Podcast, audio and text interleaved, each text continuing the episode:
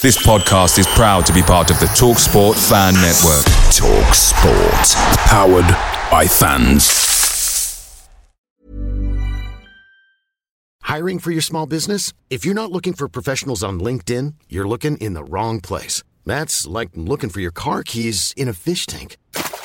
LinkedIn helps you hire professionals you can't find anywhere else, even those who aren't actively searching for a new job but might be open to the perfect role. In a given month, over 70% of LinkedIn users don't even visit other leading job sites. So start looking in the right place. With LinkedIn, you can hire professionals like a professional. Post your free job on linkedin.com slash people today.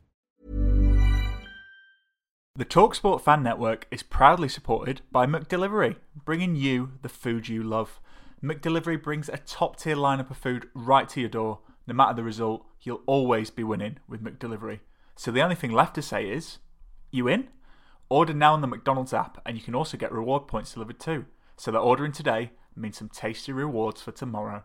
Only via app at participating restaurants. 18 plus. Rewards registration required. Points only on menu items. Delivery fee and terms apply. See McDonald's.com. Jepson's there, Billy in.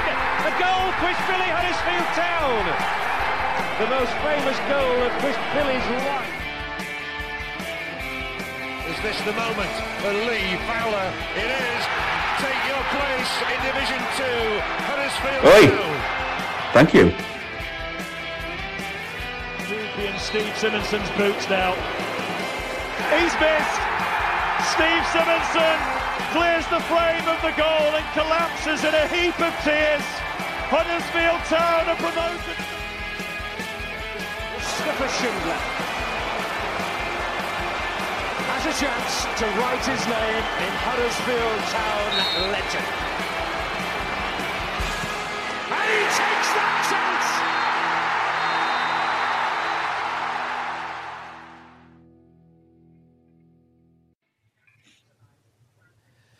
Good evening and welcome back to the And He Takes That Chance podcast. It's hot in the city, hot in the city tonight, but the thermostat has been turned down on Danny Schofield as the Terriers get their first win of the season to ease the pressure on the old Kilner favourite. Coming up this week, we look back on the Stoke game and in particular three players who we thought made a difference. And of course, there's some love for the head coach. We'll do our best to ignore the Preston Cup game and we'll look at the devilry that is players' social media. Uh, stay tuned at the end as well for an impromptu version of the warm up. So, welcome to episode 150. It promises to be an episode spectacular. I can't roll my R's. Um, but we'll maybe work on that. Joining me, and I'm very, very lucky to have them, are the old faithful Richard Cozy Kosmala, and all the way from the USA, it's Jerry Hinnan. So we did try and get a number of other people, other lads to join us on the podcast Brady, Bradshaw, even Farouk, Johnny, Pause, Phil. And a big ask went out to the warden of Whopper Watch, Neil Wayne, as well. But alas, we've been left with Ken Davey and Andrew Watson and the empty chair on screen. So that brings back, I'm sure, some memories for you, Cozzy, and a scowl, no doubt. Um, right, guess what? We can talk about a win. How good is that? So, hello everybody on on that have joined us on YouTube. Um, so, I've, as always, let us know if you can hear us okay. I'm sure you can because I've had a quick listen to the uh, the bits coming through. Uh, and good evening to the 20 people that have joined us so far. So, um, without further ado, uh, this episode is sponsored by Magic Rock Brewing. Uh, use our code AHTTC10 for 10% off all your online orders at magicrockbrewing.com. Uh, also, get yourselves down there as well on a match day because it's pretty decent with the food trucks and all sorts of things going on. So, uh, yeah, big ups to Magic Rock who, uh, who sponsor this podcast. Uh, we love them very much. Okay, so Huddersfield Town 3, Stoke City 1. Amazing. We get to talk about a win. So it was all pretty downbeat, wasn't it, uh, in the previous couple of episodes? And and I think we should start really by saying we hate podcasting, don't we, Cosy, when we're losing games and we have to say negative and critical things about people that we like, like Danny Schofield and the players that we like. It's not fun, is it really? You kind of come away feeling a little bit down after you finish podcasting, don't you? Because you've had to say things you don't really want to say in public about about some things. But, you know, such is the, the thing of doing podcasting. You've got to say it as you see it and you've got to be honest. And thankfully, we have a week this week whereby we can be honest and say, what a really good do that was. And uh, for just a, a, translation for you there, Jerry. That was a, it's a very good day to uh, to be a Huddersfield Town fan. So thank you, I appreciate that. I'm going to say the last time we spoke to you, Jerry, was uh, or last time I did. It was when you were coming over for Wembley, weren't you? You got the aeroplane over from Greenbow, Alabama, or close by Greenbow, Alabama, uh, sure. to give or take a few hundred miles, and. Um, you know, you you uh, you came over and uh, just tell us about your day um, at Wembley and what it was like for an American uh, Huddersfield Town fan to come over and uh, and see what you saw. Yeah, I, I, think I was probably the happiest Town fan at the end of the day. Maybe the only happy one. Obviously, the results sucked. Uh, the game sucked in a lot of ways. Um, but you know, I got to hang out with a lot of new best friends, like in the town fan zone, and you know, just uh, to talk to somebody in person. And I've said this before, and say things like, "Ah, oh, man." Sorba Thomas has had such an incredible season. I hope we can hang on to him. Set piece or deliveries or you know, just so great. And have somebody respond where they actually understand that I'm speaking the same language that they are, uh, as opposed to give me this sort of blank look. You know, it's just even that little bit of interaction is fantastic. And then to be at Wembley, which is the sort of thing I wanted to do for, you know, 20, 25 years, uh, you know, wasn't able to make it uh, in the Wagner season. To be there for that, just to watch town walk out onto that pitch, surrounded by other town fans, to actually be there in the moment. Um, you know, even despite the result, that's something I'm going to remember forever. Uh, I would, I don't have any regrets about buying the plane ticket, about getting over there, about being in the stands for that game. Um, it was a tremendous experience. Uh, and then I met Ian Holloway on the tube uh, back to the place where I was staying. So uh, it, it, all worked out. He also uh, you saw a lot of. Uh, I believe the Ian Holloway story started off by uh, the Nottingham Forest fans being quite typically Nottingham Forest fans, didn't it? With uh, there were uh, yes, they were. Uh, by the uh, time I left, I hung out, you know, applaud the team off. I didn't. I decided I was going to soak up as much of Wembley as I possibly could. So by the time I left for the tube station, it was me and 5,000 Nottingham Forest fans. Uh, and so the tube was me and a clutch of Nottingham Forest fans and Ian Holloway. And so, yes, uh, this one Forest fan who had clearly had uh, more than his fair share to drink uh, was giving me a little bit of a hard time. And uh, Ian Holloway basically uh, told him to shut up in, in so many terms. Uh, as he's Holloway was basically just sort of holding court on the tube, you know, like everybody there knew who he was. We're talking about the Blackpool days and, you know, his country, what he thought of the match and that sort of thing. He was uh, soaking it up exactly the way you would expect. Like that was sort of the great thing about the moment was that Ian Holloway was being exactly what you would expect Ian Holloway to be.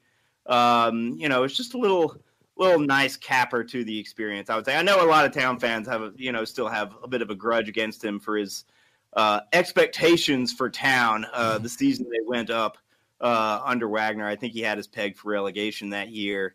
Um, so you know, uh, but he's a charismatic dude. He was fun to talk to, and his Blackpool side was great. Love those guys. Yeah.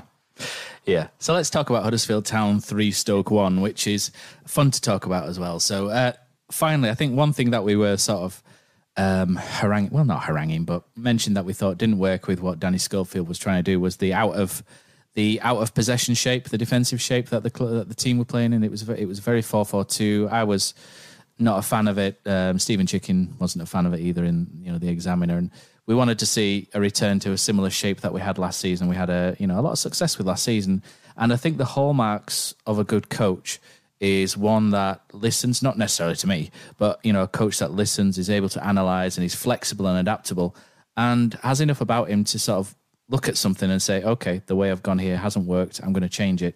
And I think that says a lot about the character of Danny Schofield as well, that he's been able to do that quite early on.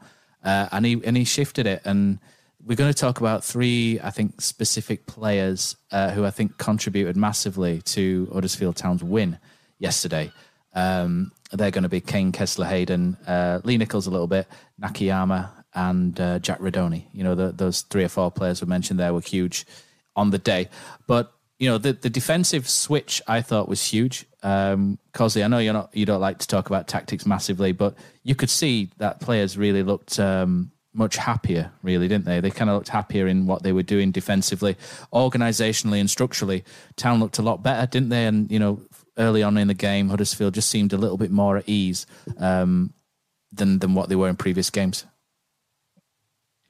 Yeah, we did, but I said it might be controversial. I thought we were very lucky to win the game. Uh, I, I, was surprised, to be honest with you. I, I were ready to take my point uh, once they equalised. I think I don't know how I like betting in play, but I think once Baker slotted his, uh, you know, kind of finish it poor, poor defending. I thought for their goal, I thought there was only one winner there, Huddersfield Town. But no, uh, yeah, it, it was a nice surprise. It's nice when you watch a game of football, in it, where you surprised uh, at the ending, and, and even better when it's your team that's kind of doing the surprising as well. Because I did think that we were, I mean, we were critical obviously last week, Matt, of the, of the subs and stuff like that as well, and I thought he got it bang on the money, uh, you know, yesterday, and and Duane Holmes made a big impression. But yeah, I think the things that were noticeable for me yesterday, we look a lot more solid. We looked like you said there, kind of people seems to know the rules better. It's kind of a revert, even though a lot of the players' names were different. You know, people kind of reverted to type as well. But it was just the the finish that really got, that galvanised me. Not just that we won, but it's just kind of we finished strong and uh, yeah. All I thought yesterday was no matter whether we deserved it or not, we had to. win. honestly, even maybe to not lost, it sounds a bit bad. This, but even a, a battling point would have been an improvement on what we've seen the first two weeks. But to get the win, it was just absolute bonus territory, really, as well. And uh, yeah, to get a third, we've been quite greedy at the end. But mm. Michael, Michael O'Neill, I had an interview from him last night, and he said, I don't know how they've lost that game. And, and I agree, but they have, and I'm very grateful that they have. I could tell him how they lost that game. It was quite straightforward for me.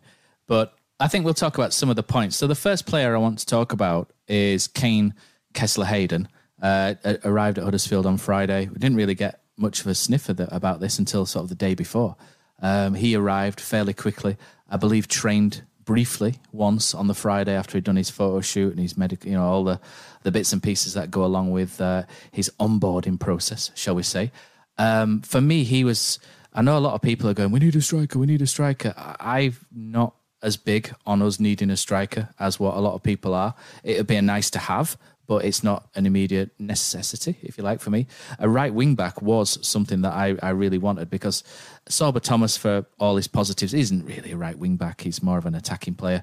Uh, Oliver Turton, bless him, is not really the best going forward on that side, especially as a one on one attacker. It's not his strength. Um, Pip has left, obviously, and Brody Spencer came in against Preston, the game that we do not speak of, and, uh, and, and sort of struggled a little bit. So, um, to bring in Kaine Kesler Hayden, I thought really enabled us to change shape, you know, into this three four three that we played. And he offered a huge outlet. He's he's rapid, isn't he? He's really quick down that right hand side, uh, full of energy. Uh, and he was fun to watch, wasn't he? And he also fills the uh, the ears quota as well, left by Lewis O'Brien, which is always fun. Um, Kaine Kesler Hayden, then um, Jerry. Yeah. He we've got him on a season long loan from Aston Villa. Um, he impressed me. I thought he did really to say the little amount of time he he'd had with us. And Town usually yep. like to uh, sort of bring people in and have them, you know, almost clockwork orange them, you know, with the drops and what making them watch tons of videos, you know, in terms of you know how they will play and what we will do. But you know, they threw him in and he played off the cuff and he did a good job. I think it, there's two parts to his performance. One of which was that it was very good. Like he got up and down the flank. I don't think he necessarily pulled up trees is the phrase, right? Uh, but you know, he uh, did a lot of good things on that flank. I think he kept Stoke honest at the very least over there, which is something that I think Turton doesn't always necessarily provide. He just doesn't have that pace, uh, you know, out on the wing to sort of keep the opposing wingbacks uh, further back in their half. So, you know, just simply having him out there, you know, I agree that Town didn't really have that option unless Brody Spencer was ready. Uh, and, you know, the evidence we have both from the performance against Preston and in the fact that Town saw a full preseason uh, from Spencer and then went out and said, no, actually, we're going to bring in a loanee.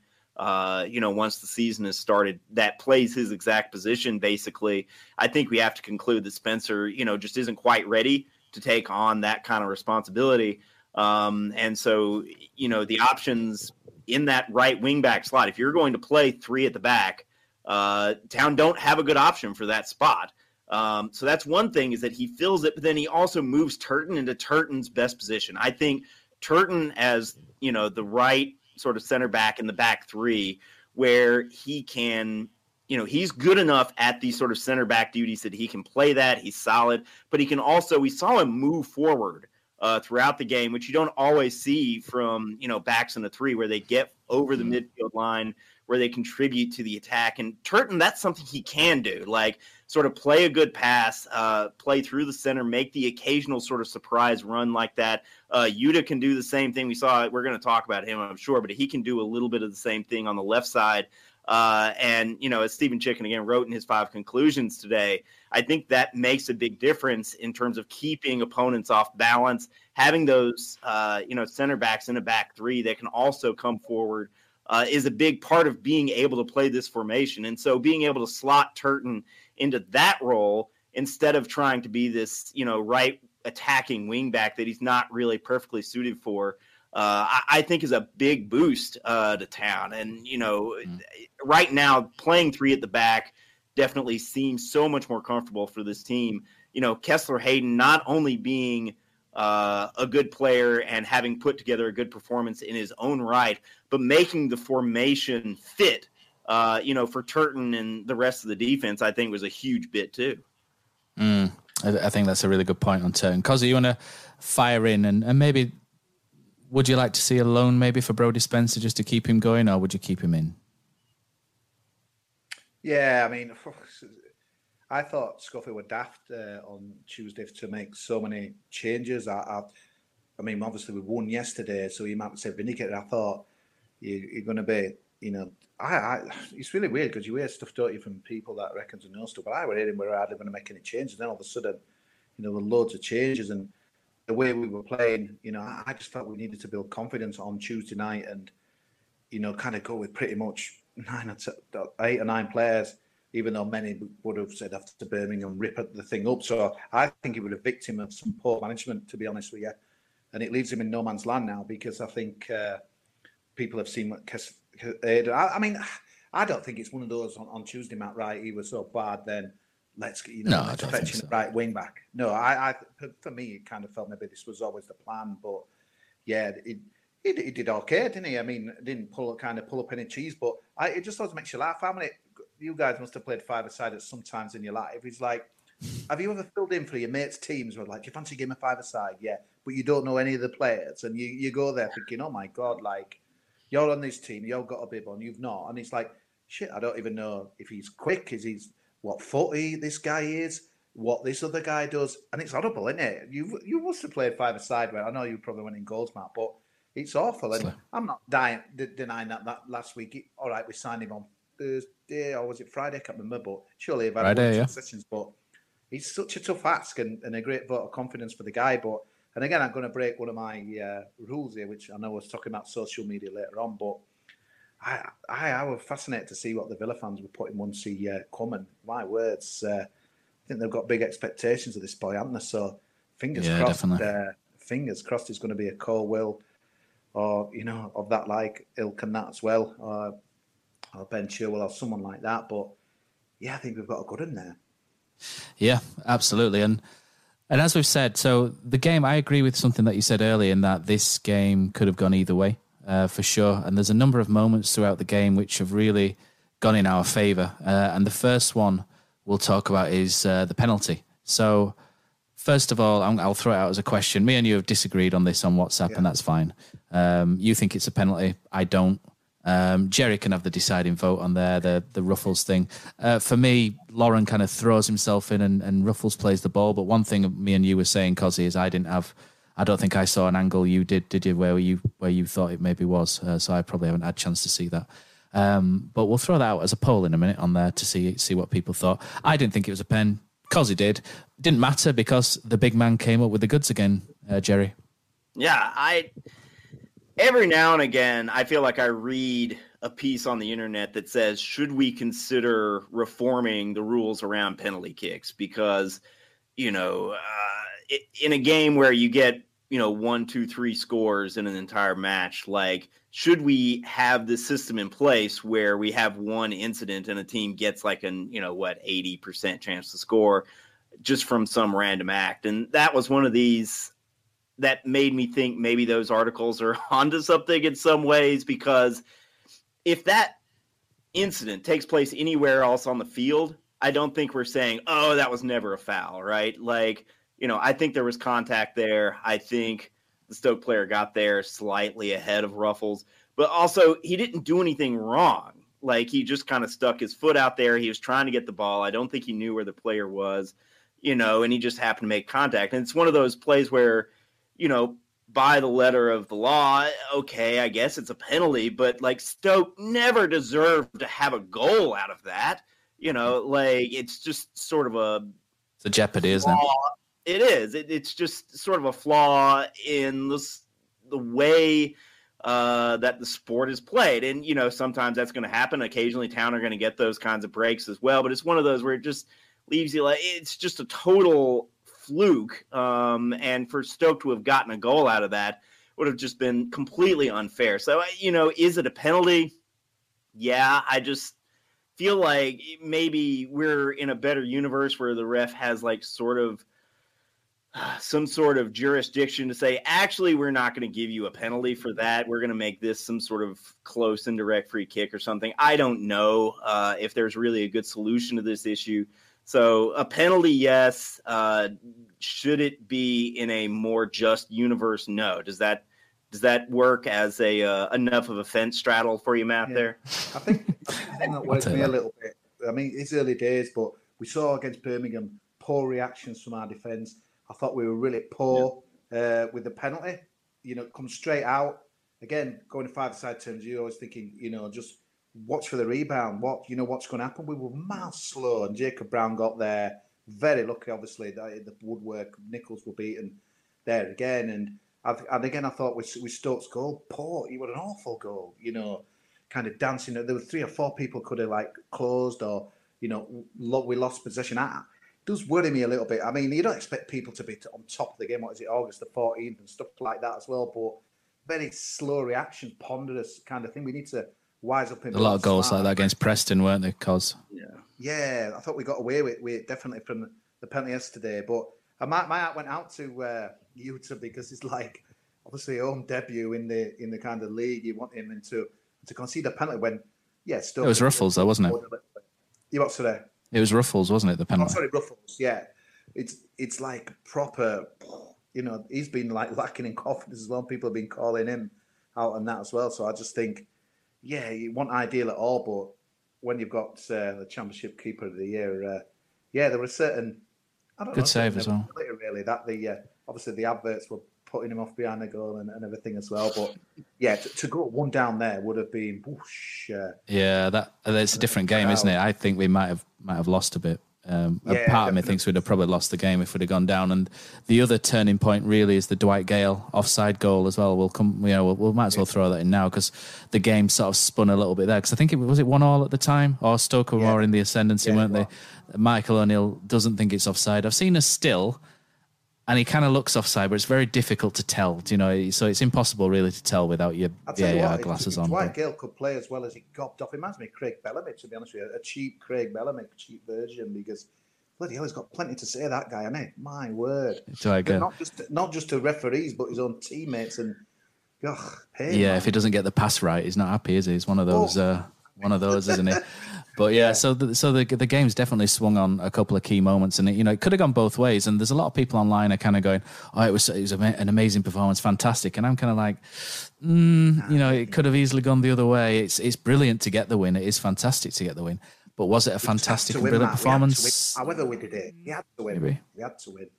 Yeah. So the next the next piece, so the next part of my agenda is this that set piece FC return and the goal. You know, Sorba Thomas a different kind of corner from Sorba. You know, it's it's more of a Danny Drinkwater esque kind of. Uh, laces through the ball, wasn't it? And but the movement from Yuta Nakayama was was fantastic. Maybe the goalkeeper should have perhaps done a little bit better. Maybe uh, if that's if that's our goalkeeper, you kind of hands in your head, uh, your head in your hands. But you know, the movement from Nakayama was was superb, wasn't it? And he's got a really good spring on him, and we saw that from you know his uh, his video of his time in in Holland in the Eredivisie as well that he does get up really well. Um, you know, he's five ten-ish, isn't he? Um, but you know, he's got a good spring on him. And we'll move on to Nakayama as well. I thought he, he was my man of the match. I thought it was it was great, as Jerry mentioned earlier, and what Stephen Chicken said. He offers that overlapping centre back option more comfortably, I'd say, than than Turton because he's more of a natural attacking thing. Although Oliver, if you look at the heat map, and Ollie Turton did really get down that right hand side really well as well. Um, the, you know, it gives us a different dynamic as well. You know, him playing there, and he can move to left back if you want to bring Will Boyle on and you know throw four at the back and go more solid. Uh, and I thought Yuta Nakayama was great. And one of the, my favourite moments was uh, where Jacob Brown uh, sort of fouled him, kicked him off just before you know in the first half, and it went through him and over by sort of the byline. And then the next time Jacob Brown got the ball, Nakayama went, you know, scything through him from behind and took the ball and let him know that you know he's in with a, you know, he's in with someone who doesn't mess around. And I think there's a lot of potential for a cult hero here with with Yuta Nakayama. Um, just some stats from him: he's, he won four aerial duels, which again shows um, that you know we may have a small back three, or what you would class as a small back three. There, you've seen the stick that Man United are getting for signing Lisandro Martinez at the minute. I think that's his name, the five foot nine centre back. But we've got five foot nine Ollie Turton. We've got Tom Lees, who's maybe not quite six foot, and Nakayama five ten. But they all they all get up well. Maybe not so much Turton, but the other two get up really well. And you know, four aerial duels, eighty five percent passing accuracy, six clearances.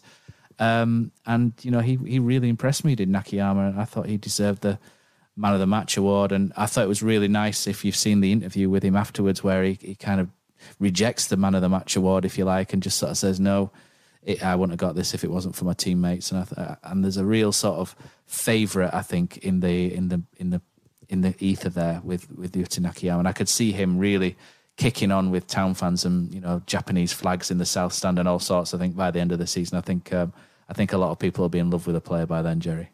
Oh, absolutely. He's he's class on the ball. Like that was really sort of, uh, you know, it's really unfortunate. I think that ultimately it was his error that led to Stokes' goal. I agree with Cozy that that was uh, kind of a poor one to give away uh, for the equalizer. Um, and you know, that's really sort of the only blot on what I think otherwise was a really great performance. Um, you know, you mentioned the 85% packing, passing accuracy. That probably would have been another ticks higher. He tried those uh, sort of ambitious long balls over the top to Sorba down the left that you know were like a foot away from really coming off and really putting town in like a great position. And that's one of those where i think eventually those two guys are going to be on the same wavelength and those will come off. And i think town are going to generate chances out of that.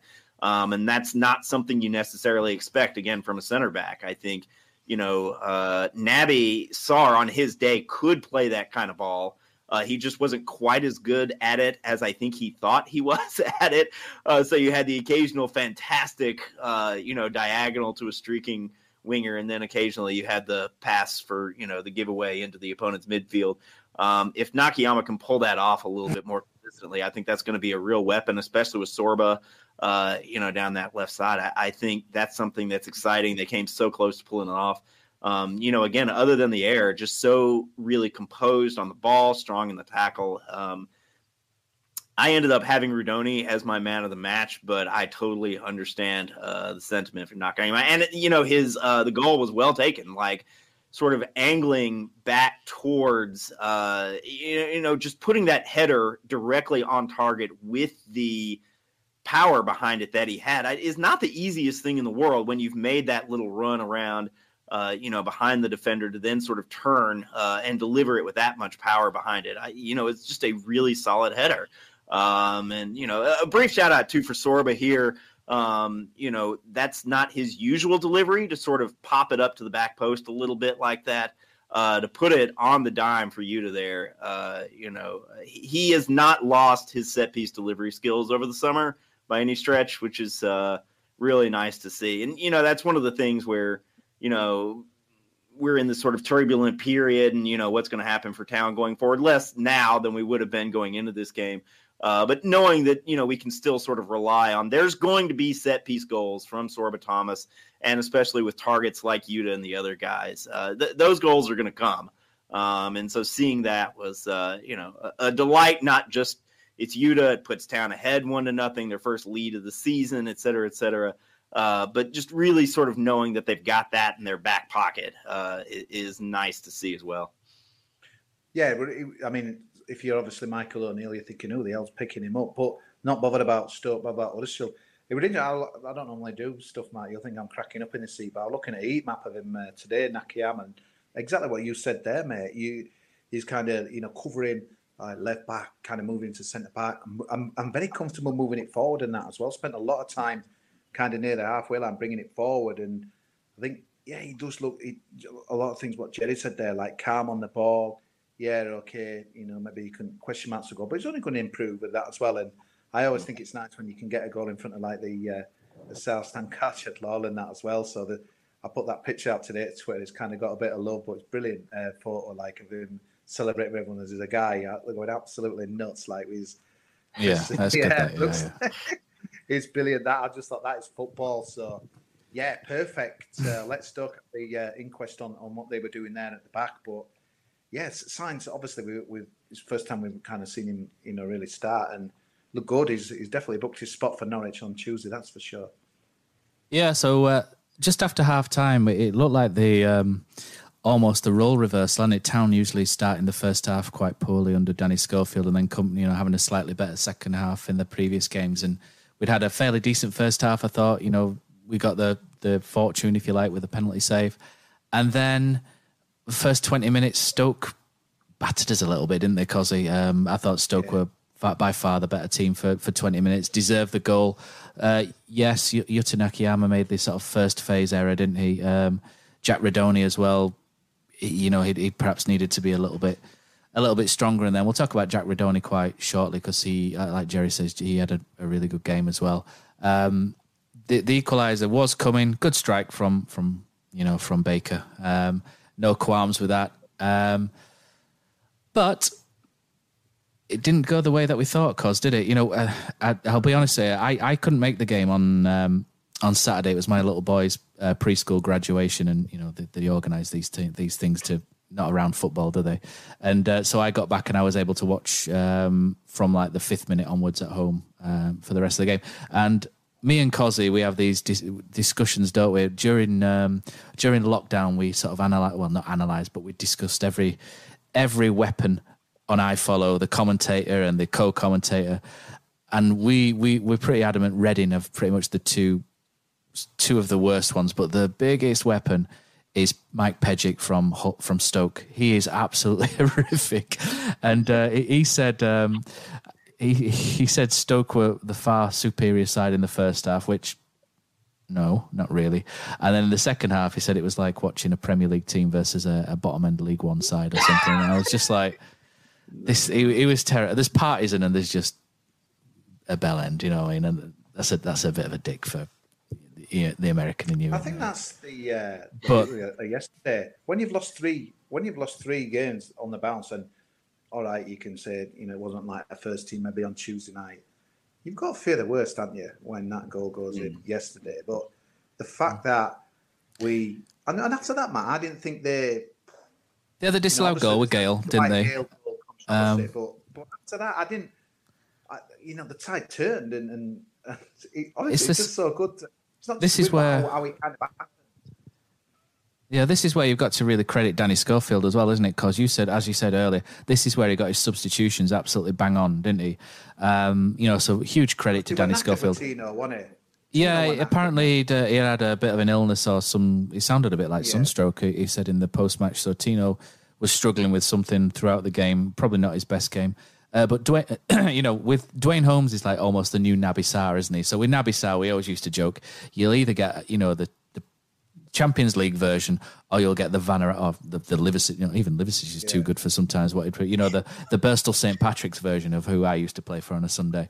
Uh, you know, we used to call him Naby Moore or Gordon Tuxar, which is, um, and with Duane, you, you, now seem to get Duane Iniesta, which came on, didn't you? He was he was superb, or a bit of a Duane in the neck, if you like. But Duane Holmes came on and really sort of helped change that game. It was a brilliant substitute, wasn't it? He um, where we have to give the credit, and we'll talk about the other player now, which is Jack Rudoni, is what Huddersfield Town do slightly differently now, which they didn't do under Carlos, was um, under Carlos they would sort of retreat to halfway and let the other team play in their own half and then engage. You know when they came into to our half, if you like.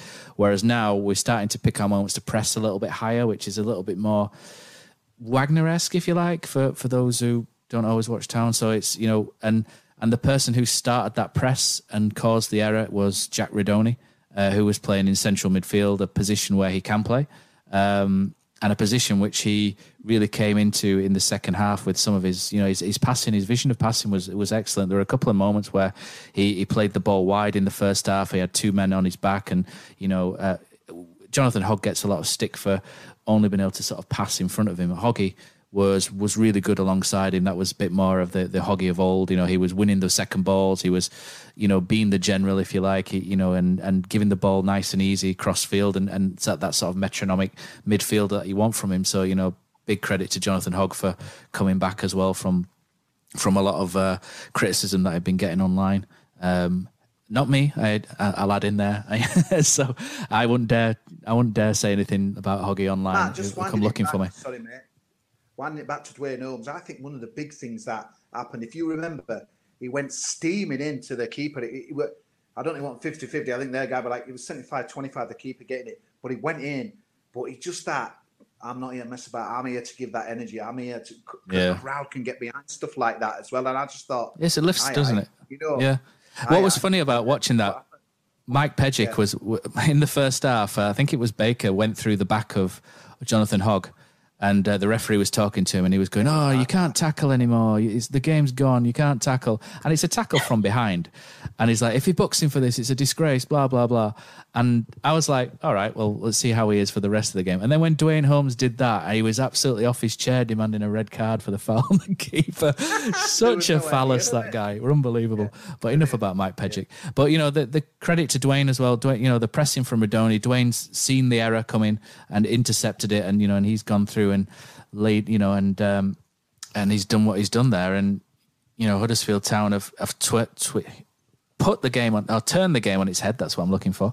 Um, with with two moments there, and, and, the second moment as well, Jack Rudoni again, uh, a superb pass, isn't it, through to Duane, and it, uh, and he looks a million miles offside, doesn't he? When you when you when you watch it, and it looks ridiculously like Pawel Abbott style offside, doesn't it, against Lincoln from like 2004.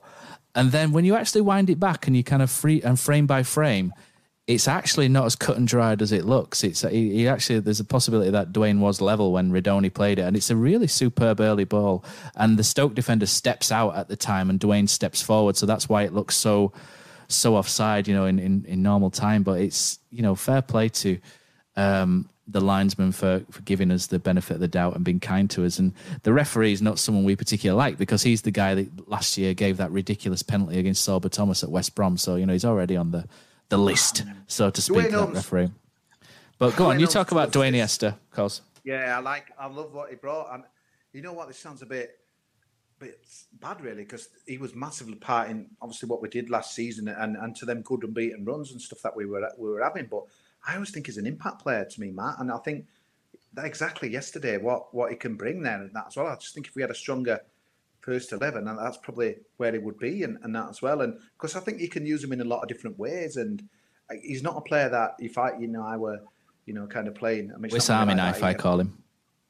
Yeah, I just think after now you don't really want someone like Holmes on because he's like he's going to be niggling, he's going to be in pockets of space you don't want him to be, and two beautiful, uh, you know, assists as well, and so unselfish. The one, the one of Rhodes, which were you know fantastic. He could have easily gone himself if he wanted a team player. He'd, have, you know, he could have shot or maybe not scored or what have you. But yeah, Rudoni, he's easily been our best player. I mean, there's been a low bar on it. Let's be honest. The first few, few games, but it's been it's been fantastic. Ooh, we Good, you yeah. a lot of.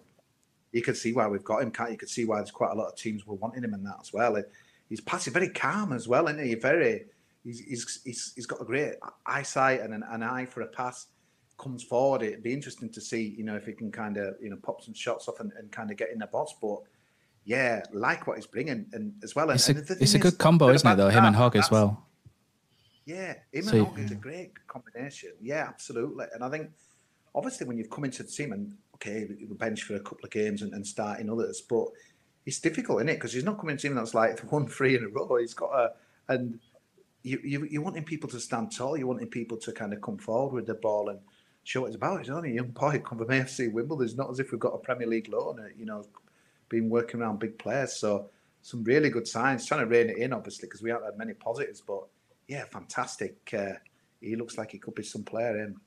Yeah, I think the only the only gripe I had with Rudoni was he, he kind of got knocked off the ball quite easily on on a couple of, of occasions. But you know, he's playing championship football for the first time and things like yeah. that. You know, it's part of the learning curve, isn't it? I, I I think there's some really really really good things to come from Jack Rudoni, and you know, credit to Town for for picking him out, for picking Kaine Kesler Hayden out, and you know they look good signings so far. It's just it's just a case of sort of putting them all together, making that cake, isn't it? You know, putting them all, mixing them all in, and and bringing something out. And I think the system that Danny Schofield has picked, I'm going to go back to that and be really boring, but I think that system that he picked gives us a really good base and a really solid base to build on. And you know that back three, and, and just by being solid, really allows you to sort of bed in players like Rudoni, Tino, Sorba on a different, slightly different position. Uh, and I, I, you know, full credit to me goes for Danny Schofield for realizing that, and you know, um, and, and, making those substitutions in the manner that he did in the time, you know, because you know he'd been making a lot of late substitutions before, and now he's spotted things, you know, quite early and brought Duane on, and Jordan Rhodes as well. Jordan Rhodes came on pretty much scored with his first touch as well, didn't he? So, you know, really good, really good to see, yeah. you know, good decision makings, and and long may we see Matt, things like this, and and a smiley Danny Schofield face in the press conference afterwards.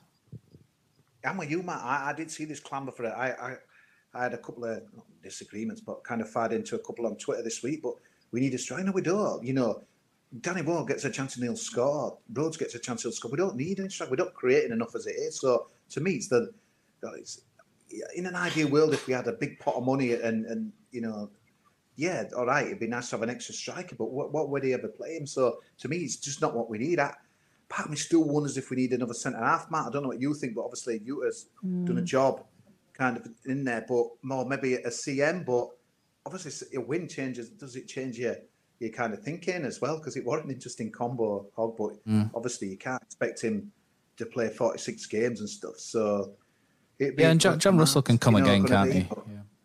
Yeah, yeah. I mean, it would a no-brainer, really, when it took him to start the firing line and that as well. Disappointing with some of the kind of comments about him and that as well. We get, we were last week. We were obviously saying, you know, he wanted up to standard, but people are like proper getting on his back, and it's just like that second yeah. season's always an hard one in football, Matt. We obviously we we see. I don't want to mention his his name mm. again, but we've seen people that have a great first season, the second season, it's really difficult to keep it going and that as well. So we've just got to get behind these boys and that as well. They're good players there. Yeah, he'll, he'll come again. He'll come again, Jon Russell. There's, there's, no there's no need to no need to panic on him. Yeah, he'll come again. There's, there's, a few there's a few things he needs to work out. Uh, the, you know, the, the lack of lack of pace is a worry, but there's a couple of things he definitely yeah. needs to to work out. But he can definitely come again. Yeah, Russell has been, I think, more affected by the loss of O'Brien than anybody else. Like we know that Russell's, you know, he's not a ball winner. Like he's not a guy who's gonna fly around the midfield, get stuck in the tackles. You know, that's just not his game. He's this, you know, sort of almost Yorkshire Pirlo kind of guy who's gonna sit back, you know, have the ball at his feet. that's, play that's the, sadly uh, already been claimed line. as that, Jerry. play, hey, hey, steady on, steady on. Yeah. but uh, you know, O'Brien kind of covered for. They were a great partnership in midfield, O'Brien and Russell, because you know O'Brien could do the tackling, could do the dribbling, could kind of play that all action role. Uh, you know that isn't really Russell's strong suit and Russell could make some of these sorts of incisive, you know, uh, diagonal type passes that you know wasn't necessarily O'Brien's strong suit. So they really complemented each other. Uh, and without O'Brien, you know, it's not enough just to have Hogg beside besides Russell to sort of cover for you know Russell's lack of ball winning. You have to have a little bit more teeth in the midfield. Uh, you know, just Hogg and Russell. You pointed this out, I think. You know, last week, Matt, just as a two in like this four four two. Too slow. Just there's not enough bite there. Uh, you know, with Hogg at this stage of his career, it's just you know I think he had a great game on Saturday. Um, you know, but him and Russell together, I just don't think we're working, and I think. Uh, that's not really Russell's fault. They just need to find that other person. I think he's a guy who fits into that kind of three man midfield that we saw down the stretch last year with Hogg and O'Brien and then Russell. Uh, and you know, the question is, can they find somebody to be that third person? And I think, in some ways, the story of the game on Saturday, aside from just you know Schofield sort of keeping the train on the rails, uh, is what I think maybe they have in Rudoni because we saw some of those uh, O'Brien esque glimpses. Like he's not the dribbler O'Brien is, you know, uh, he's not yet the guy in the tackle that O'Brien is. So, you know, I don't want to get too far ahead of myself, but, you know, he's still just 21. This was his, what, you know, second or third championship game. Um, and those glimmers were kind of there. Like I, he just looks to me so much better as a central midfielder than he has out on the wing.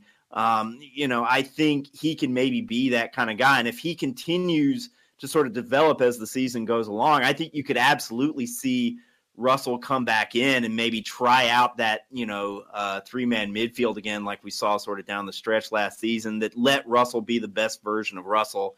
Uh, you know, again, because I, th- I think Rooney, Rudoni, excuse me, put that kind of performance together on Saturday, especially on the rewatch. The first time I watched it, I, I, I agreed. I thought Yuta was man of the match. On rewatch, just Rudoni was so active uh, in the middle of the field. Um, you know, even if he didn't always win the ball, he was always being a pest. He was playing the right passes. Uh, you know, he was just doing again. You know, he, he's not Lewis O'Brien yet, but he was doing enough Lewis O'Brien things uh, that it just wasn't the sort of walkover in the midfield that we saw against Burnley, uh, that we saw against Preston. It, it, was a very different situation in the middle of the field.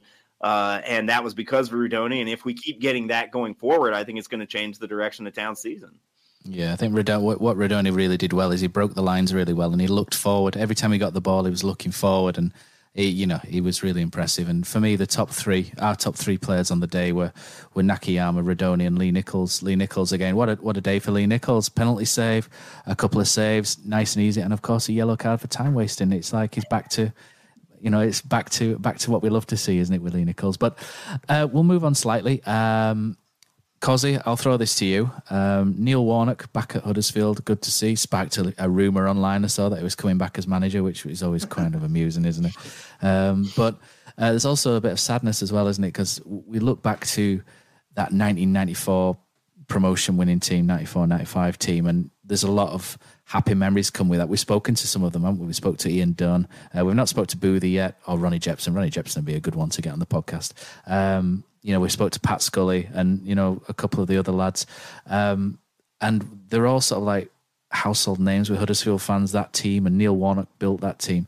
And a man that helped him build that team was uh, was Mick Jones, wasn't it? Um, and he is such kind of like a calm character when Neil Warnock's doing all his rants and stuff. Mick Jones is the one who then brings the or brought the players back down, wasn't it? And he was the sort of calming personality in the team. And sadly, Mick Jones um, passed away a couple of days ago, which is which is sad. But Mick Jones was a huge part of Huddersfield Town for those couple of years, and you know uh, our thoughts go out to his his family. But Cozzy was a, a big character for Huddersfield, wasn't he? And he'll be a miss.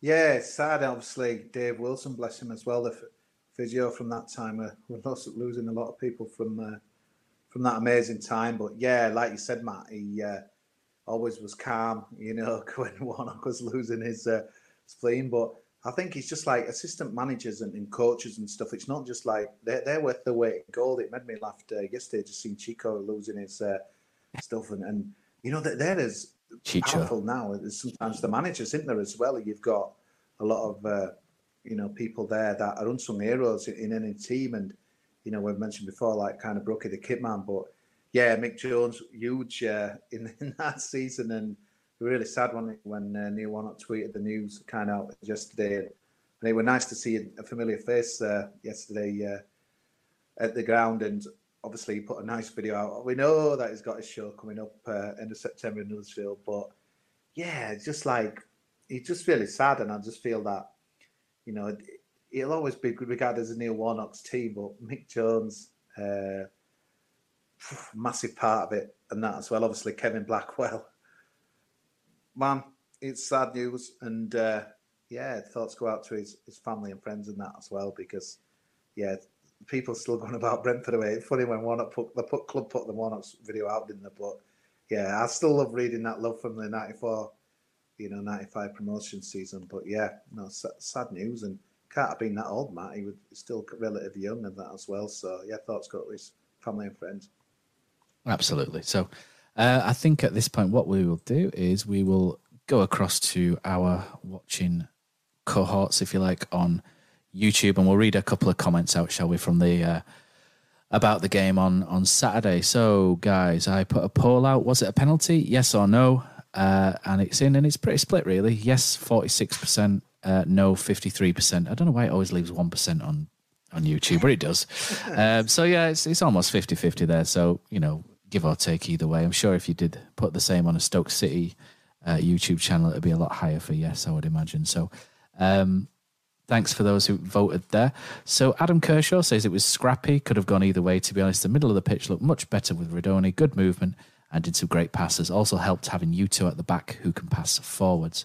Uh, Bez five six seven eight says chalk and cheese looked organised, committed, and the new guys are fitting in well. Uh, Leo says lots of positives, a gutsy performance from town with Danny Schofield making bold changes to the team. Uh, we need a left back. Thought Ruffels struggled again and could could have cleared the ball for their dodgy penalty.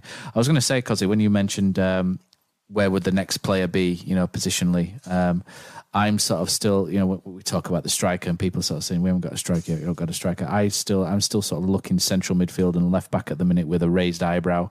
I don't think it's. I don't think it needs major surgery or anything right now, but if you had to push me and say, right, where would you next see somebody?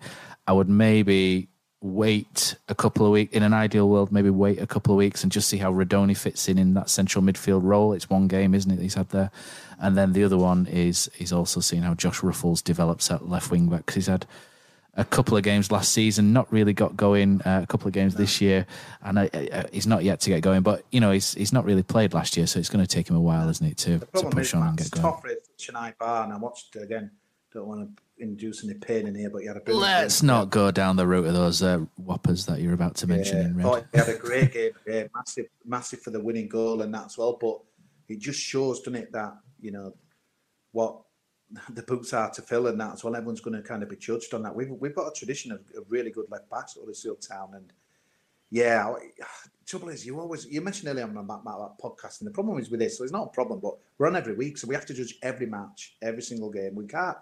We could look back in a month. We could win at Norwich on Tuesday. Coventry, if they can be asked to get a, a field ready, we might win next week, and then we could be like six and and Schofield's turn it around. But we have to judge it game by game, don't we? And at the moment, Yeah, we've got to be honest. Josh Ruffels is, you know, Yeah. has looked pretty average, and uh, you can't. That certainly, the recruitment team, team ain't going to be surely leaving that position like that if he keeps playing that is. But the games again thick and fast. Uh, hopefully, we're going to be playing next Saturday. Imagine the softest sheets you've ever felt. Now imagine them getting even softer over time. That's what you'll feel with Boll and Branch's organic cotton sheets. In a recent customer survey, 96% replied that Boll and Branch sheets get softer with every wash. Start getting your best night's sleep in these sheets that get softer and softer for years to come. Try their sheets with a 30-night guarantee. Plus, get 15% off your first order at bollandbranch.com. Code BUTTERY. Exclusions apply. See site for details. Cozzy, what, what's your favourite away day? Matt, it's got to be the City Ground at Nottingham. Just old school stadium. You're right near the pitch. Great atmosphere. But there's nothing like playing at home. The same goes for McDonald's. Maximise your home ground advantage with McDelivery. You in? Order now on the McDonald's app. At participating restaurants, 18 plus, serving times, delivery fee, and terms apply. See McDonald's.com. as well as obviously coming up Tuesday. The other option as well is uh, the other option is Ben Jackson, who who had quite a good Yeah, Ben pre-season, didn't he? So maybe maybe there's opportunity, but I think Josh Ruffels has to probably be given the opportunity to play himself into it, if you like, because he's like I say, he's going he's going to be a bit rusty. Um, with Yeah. this formation change won't have helped him, so we'll see how Ruffels gets on. And in an ideal world, you would wait till maybe towards the end of the window, but you you have to move when the players are available, don't you? So we'll have to see what happens there. But uh, at, in an ideal world, I'd like Ruffels to push on and, and do well. So we'll, we'll see what happens there. So Stephen Batley says phenomenal effort by the team in that heat. Looked more comfortable from the start in that shape. Rudy was class, energetic and intelligent. My man of the match. Bez five six seven eight says Rudoni fantastic prospect. KKH allows us to play a better formation. Yuta's a firm fans favourite already. Adam Cottrell says thought it was a no nonsense type performance where they just concentrated on doing the basics well. We really needed this win to give the lads a boost and the fans. Uh, Adam Kershaw says also Tino did literally nothing on that right wing. Could do with another winger and maybe a pacey left back. Tino's Yeah, nah, sure. just kind of. It, it, he's done all right so far, hasn't he? But he, I think there was a Thomas a on the left, fitness issue. Yeah, again, I'm again. I just want to mention there's snap judgments after one match, but Thomas on the left, not for me. It's only one It's game. not as good, not as good as the right, is it? But I can see, I can see the theory going there because I think Danny Ward's a player who, who makes those really good near post runs, isn't he? And Thomas checking back onto his right foot and curling it sort of inwards to the near post could potentially reap some rewards for someone like Danny Ward. But we'll, we'll see, Yeah. we'll see. Like We'll Yeah, see. he had We'll a see how it couple goes. of yeah, he had a couple of good deliveries from out there, and then he also he had did. you know where he's trying to play the ball in with the outside of his right foot, and it goes straight out of Yeah, play. that- you know, it's that- yeah, that six was and one, half nasty. a dozen in the other. That he'd, he'd ruined a, a really fantastic piece of skill to get past two players there, didn't he? And then he did that silly sort of outside of the right button. It was just like, oh, that could have been so good if football you'd have got it. Yeah. Instead of winding the fan base up, you should concentrate well, we'll come on to that in a minute. But let's uh, let's finish. So Adam Cottrell says, wasn't it the same ref that had that ridiculous penalty against West Brom? Yes, it was. Uh, Bez says uh, you can't put your foot that high. Soft, but probably the correct decision on the penalty. Uh, Adam Yes, Cottrell says it was offside. I don't know if he means Dwight Gayle or um, or Duane. Uh, Dominic Campbell says I love Nakayama, already a hero. Um, Adam Cottrell says man of the match JP. Um, Leo says Yuta Tom Cowan esque in the air. Yeah, there is this little bit of shades there, isn't there, with uh, with Tom Cowan, who was perhaps not as big as your regular defenders, but he, he leapt amazingly well. And you think back to that Wimbledon goal in the FA Cup, Cozzy, where he seems to get about ten feet in the air, didn't he, to to glance that, it I in. mean, That, that, game, bloody hell, what a game that was. I know. Look at that. We know- If I I know. go, wasn't it? Ugh, yeah. Uh, But we talked about Darren Bullock. The Darren Bullock um, episode that we did talks about that, doesn't he? And he was quite critical of himself, wasn't he, for the for conceding a corner? Although I thought it was, I still think that was a good challenge by him. But I'll uh, bow to him. Adam Kershaw says uh, doesn't pass forwards uh, with regards to Rarmani Edmonds Green. Wondering why Rarmani Edmonds Green wasn't then. Uh, from what I know, Rarmani Edmonds Green just wasn't picked. They went with a different direction. Went with Turton at right centre back over Rarmani, and then Will Boyle offers. You know, if you want someone on to defend a lead, uh, Will Boyle's your man, isn't he? Because you know he's he's good in the air, and you know if you if you win in a game, you're not wanting to pass out from the back. So I guess Will Boyle is the. We'll we'll speak less about Will Boyle how he fell over his own feet when uh, when he came onto the pitch. Look at Andy But- uh, Twitter yeah. feed if you want uh, to know that. Oh yeah, poor old Will. But uh, but bless him. Um, yeah. So uh, and then Joseph McGregor says, "Please speak no ill of my countryman Duane." Joe, another another American town fan for you there, Joe. Is, Hey. is yeah for Joe from Texas, top man. Um, I Wayne Holmes and I were born in the same hospital, by the way. I forget if I mentioned that on the I uh, think you did. podcast, uh, the, my first appearance. But yes, Duane and I were both born at uh, Fort Benning Armory Hospital in Columbus, Georgia. There we go. Duane Octavius Holmes, perhaps the best middle name in the entire entirety of football. Uh, Matt Wilson, good old Matt Wilson says, "Yes, boys, buzzing for the three points. Hopefully that steadies them down and they can build from here up the town." Adam Cottrell says, "Rudoni looks like money well spent. Looks a talent. It, do you know if it, if the rumours are, are believed that it was around about eight hundred thousand pounds, cause it could potentially be an absolute belter that one because you know you're, you're adding another knot on there if he has a good season, aren't you?" Starting in it. Yeah, it is. It is. Let's calm our skin. Let's calm the skin a bit. Yeah. Um, and Adam Cottrell rightly points out that Jordan Rhodes joined the 200 goal club yesterday, so that was good for Jordan as well. And Jordan's looked good this week, hasn't he? He's got two goals in two games, and he looks uh, he's looking good as the old fox, isn't he, Jerry? This I don't- celebration, What's this about? What's all don't know. about? He loves that. I don't know. I I don't understand the bias striker talk at all. Um, like Warden Rhodes have played four collective games and they've scored four goals, despite the fact that Town have created approximately four chances. Um, Yeah. no, I I just don't understand any striker that you would play above either Ward or Rhodes uh, is going to cost more money than Mm. Town need to spend on a striker. Like just by definition, to me, buying a striker doesn't make any sense. Like that money No. needs go towards, you know, as you point out, left back, you know, left wing back, maybe a right wing back, maybe another winger, something along those lines. Like In terms of the first they- they 11, it's not number not necessarily. Yeah, I think there I are think strikers pleasing that are nice with to it- have. Go on, Cos. I think the pleasing thing with set piece goal was that listening to the uh, Utabia Terrier podcast this week, where he mentioned, it quite shocked me that I think Pat, what was it? Uh, oh, no, the the stats, the XG stats, something like Huddersfield Town, like take away the set pieces, something like the fourth worst like goal scoring team in the in the division. So open play, yeah. For people less tactically now than me, it's kind of like if we don't improve a set pieces, we're in deep doo doo unless we do something totally different that we hadn't done last season. So it was kind of pleasing to see that that goal go in. But I must admit, I was like, wow, that that that was another thing. I, I kind of turned it off as podcast to go, oh my God, we. But so I think the other really the other way to spin that as well, cause is that Huddersfield Town were good at set pieces, and once we got in front, we tended to sort of cling on to what we got. So uh, I suppose the yeah. other way to look at it is if we don't score a set piece, we keep pushing and score differently. But it, it's strange, isn't it? Like I said, goals, like we've said with the Stoke game, goals change games all the time, don't they? And incidents, you know, yeah. change games. So who knows? Uh, we'll probably find out this year, won't we? But um, let's let's go on. So uh, Bez five six seven six says Russell has hardly played for a year, needs six or seven games before he's judged. I think I agree with Bez on that. I think Ruffels needs a good run, doesn't he, before we we start tearing strips off him, which we don't really want to do anyway. Uh, Mark Carson says Ruffels maybe a slow burner like Turton. I think that's a really good point as well. Turton took 20 games or so, did he last year before? Because he looked.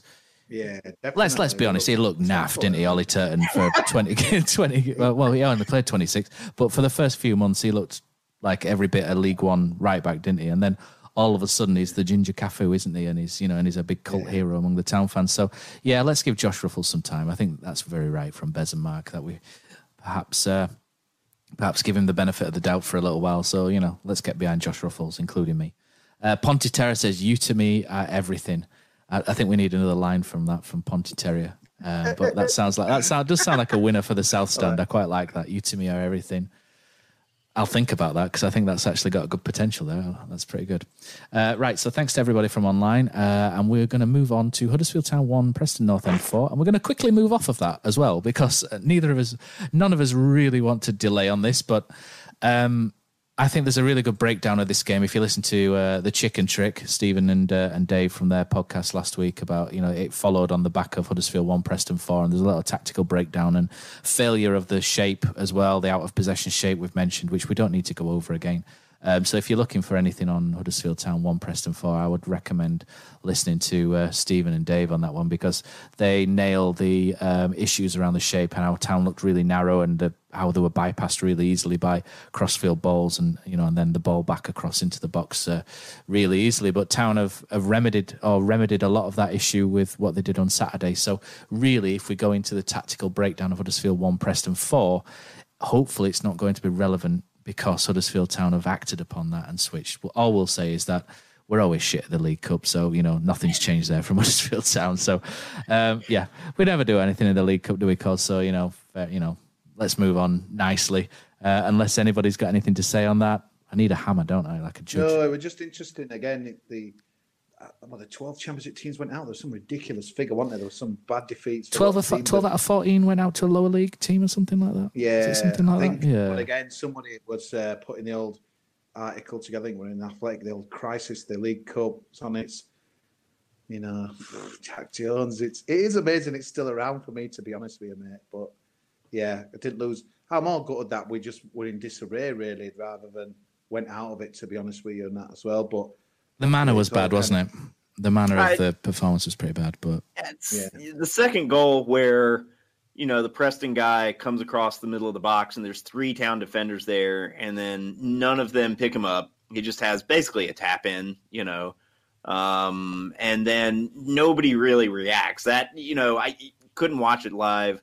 Uh, went back and you know watched the replay and the highlights and you know that was really sort of the troubling thing was that it highlights you know obviously in scare quotes here um you know that there didn't seem to be a reaction to that goal where you know it's just an extraordinarily simple goal to give up um and that there weren't some of the recriminations that we've seen you know no finger pointing there did just didn't really seem to be rea- a reaction at all and you know that was kind of the troubling thing um was that you know you're off of these two defeats in the league, you know, pretty poor performances in the first half of both, and you're hoping to see a reaction in the first half, and instead you get this just sort of anti-reaction, and it's like, well, is this because the players have sort of you know downloaded from the coaching staff that this game just does not really matter, and certainly when you make as many changes, uh, you know, to the starting eleven, um, you know, certainly the everybody knows that the game does not matter as much as like a league game. So is it from that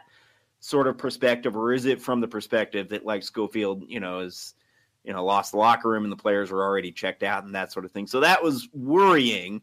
Um, and so that you know again that sort of makes Saturday's performance all the more important, and that makes it sort of all the better uh, to see Town come out, and especially in that first half, just like at the end of you know going into halftime on Saturday, it's just you know I felt like taking this this just huge breath of like yes, like, you know, things are not as bad as they have looked. You know, the team is capable of coming out and putting together a professional performance. No, they weren't perfect, um, you know, but just, you know, people kept bringing up, you know, the Jan Siewert era uh, and the that season. And, you know, it, I, I don't think Schofield ever sort of earned that comparison, but – you know, the performance against Burnley to start this season was not that dissimilar from the performance against Derby to start that Siewert, you know, season. Like those performances, you know, had a lot in common. Um, and so to see them come out on Saturday and get that reassurance that, like, no, that's not how things are. Yeah. Uh, first 45 minutes, even if the game had finished in a draw, even if it had finished, you know, in a competitive loss, uh, you know, it, it, we I think I would still have that sort of buzz, for lack of a better word, after the first 45 minutes, where it's like, okay, you know, they can do this. We know these players are capable of putting together a professional performance, and hey, there they did it. Um, you know, I that was something I think I was going to take with me, regardless of how the game actually the result uh, went there in the second half. Yeah, I think you're quite right there because I, I think we've we all mentioned on the podcast there were, there were shades of uh, you know Jan Siewert, but I think with with what Danny Schofield did in terms of changing shape and changing system. Jan yeah. was quite married to that four three three, and everybody had to play this four three three. I think the way the the way the reasons the the comparisons came about was that what was being asked was too complicated, maybe for yeah. the players, and it wasn't working. And, and Jan stuck to that const, constantly, uh, and it's really what saw the ending. Whereas Danny's changed that already, so I think we can now say we can now have the. Uh, the comparison crossroads, you know, like you see on Fast and Furious with Paul Walker and Vin Diesel going off in different directions now, and Jan Siewert's gone that way to to be consigned to history, and Danny Schofield hopefully now goes on to have a long and successful coaching career with Huddersfield Town. We hope. Um, so yeah, we can put that one to bed, I think, quite early, which is always good to do. Uh, also, putting something to bed before we, we mention Cozzy, uh, as he's scrolling along OnlyFans on his phone. Oh, uh, I'm there's a, too hot. About 180 degrees. you look like it.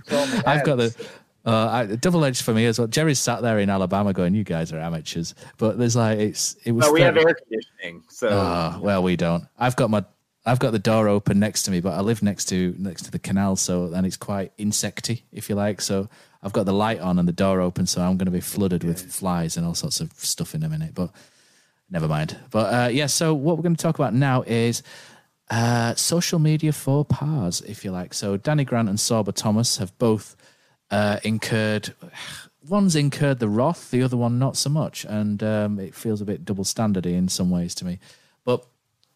I, genuinely think if you had an issue with Sorba Thomas's Instagram post, which to me was nothing really more than somebody just trying to put something inspirational on social media and failing, um, that if you took that in a really if you, if you took great offence to that, then I, I, find that really peculiar that you would you would do that. It, it, you know, all he's put there is really we get something really nothing like we go again. You're either with us or against us, and it doesn't really sort of say like a lot of people are sort of acting as if it said, right, that's it. Huddersfield Town fans are absolutely shit. You lot can do one. I'm going to go out and do it and play for myself. And that seems to be how they took that. And it's just really bizarre how to make that leap from something which I thought was quite innocent and maybe not particularly well thought out, but to, to sort of that level of offence, I just found really bizarre. And I just thought there's people, and I think it's just really when you're not doing particularly well, I think people sort of jump on things a lot more. Whereas if we'd have won against Preston and he'd put that, everyone would have been like, yeah, come on, let's get behind Sorba. It's just, I think it's just the, the the room temperature when he posted that was probably higher than Cozzy's, you know, Cozzy's front room there. So it's really sparked a reaction which probably shouldn't have happened, but it did. Um, but he responded really on the pitch with the in the right way, didn't he? he put uh, you know he worked really hard against Stoke and and you Yeah, know, and like not everything, everything. innit, losing game football.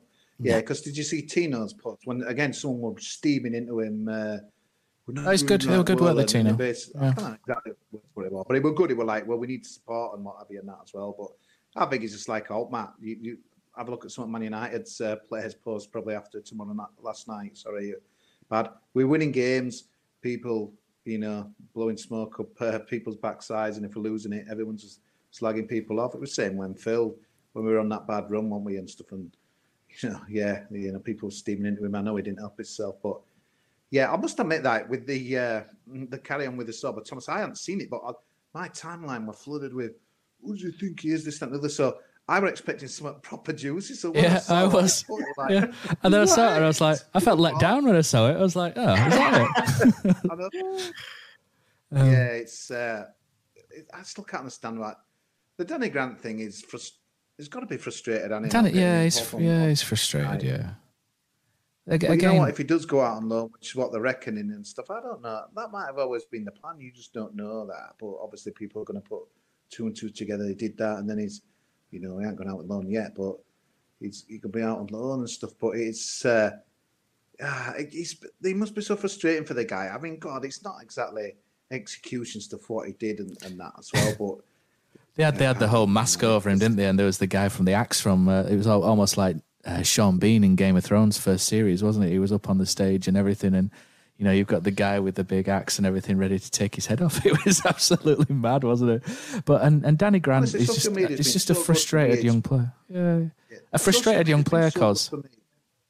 Yeah, social media's been so good for me. I'll never forget like interacting with Effley in the promotion season. He ca- he steamed onto my Instagram like that video you put on. Can you send me and all this lot? And it was brilliant. It was the start of a and a great kind of you know time on it because definitely were putting them other videos on and stuff for the air freshener and this and dressing gown and on and on and on. But the, the one common denominator here is that we were winning games. If Effley were doing mm. that when we were bad in that you know, second season, they've been destroyed, and it's the same the other day, you know, with Sorba and stuff. It's it just makes me sad that I mean, you kind of maybe feel we're in a glass house here, but we obviously we got to definitely with the heat in your room. What we do, but it's so frustrating though that when this was a man who like nearly took us into the Premier League. And Well, think of all the dancing that- yeah, that- but yeah. But why? Why are people so mad about, angry about football and stuff? And I just don't get it. It's so frustrating and just count to ten. Don't be posting that. But and then it's like no wonder. Like I mean, people sort of, some sort of cup the ear at the fans and this, that, and the other. It's, You didn't. Yeah, it's just didn't. it's so unnecessary. You know. It was like last year when we were doing well, and, and there was that thing where Duane Duane Holmes forked. You know, he was forking the, the town fans, and I know three people that were there in front of the incident and said no, he didn't, and it's people that weren't at the incident, you know, stirring and just stop shit stirring, and you know, I mean, it just it just does, does my head in stuff like that. Yeah, but and yeah, and Danny Grant's just a frustrated young player. He's liked something he probably shouldn't have, and then unliked, realised he's made an error, unliked it. Again, no need for a hangman's noose or anything, is it? Just whatever the club were posting out, like the other week, people just like steaming in straight away, like you know, at ten pounds in, well, no one's going to come, and you know, why do people just have to feel the need have to put all that rubbish there? Just, just don't comment on it, or take a break from the site, or mute Huddersfield Town for a bit. I, I must admit, a you did. I- yeah, I did, I did for a while because I was getting on my nerves a lot of the stuff, but I don't steaming in like this is garbage and this is rubbish, and I, could- I'm another sponsor and all this. It's like, man, it's just like you get a thick skin because like I, I do the social media that I work and you get a thick skin with like the abuse and stuff. You just keyboard warriors, you get on with it. But it's just some some people are more sensitive than others and, and stuff. And uh, It's quite rife across football, though, isn't it? It's, it's not. It's not an. It's not a Huddersfield thing, is it? It's, it you, you look at. It's ten times worse if you look on Man United's feed and all that sort of stuff. And it's only like the same four or bad. five accounts, isn't it? Every time that are, that are doing it, so it's only it's a a small. non-event really, Matt. But it just, small it was sample. just disappointing to see people steam into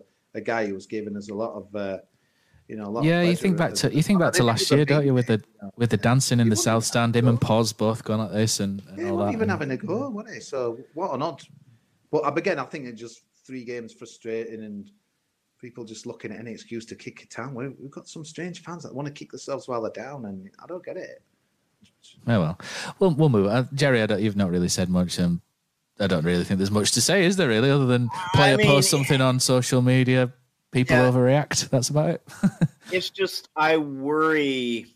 What bothers me about social media abuse is that I, I just wish I could like you know sometimes get the athletes in a room and just say you know whether it's for town or you know the you know U.S. football teams I follow or you know whatever sport, just sit them down and say this is please remember that this is a tiny portion of like the fan base.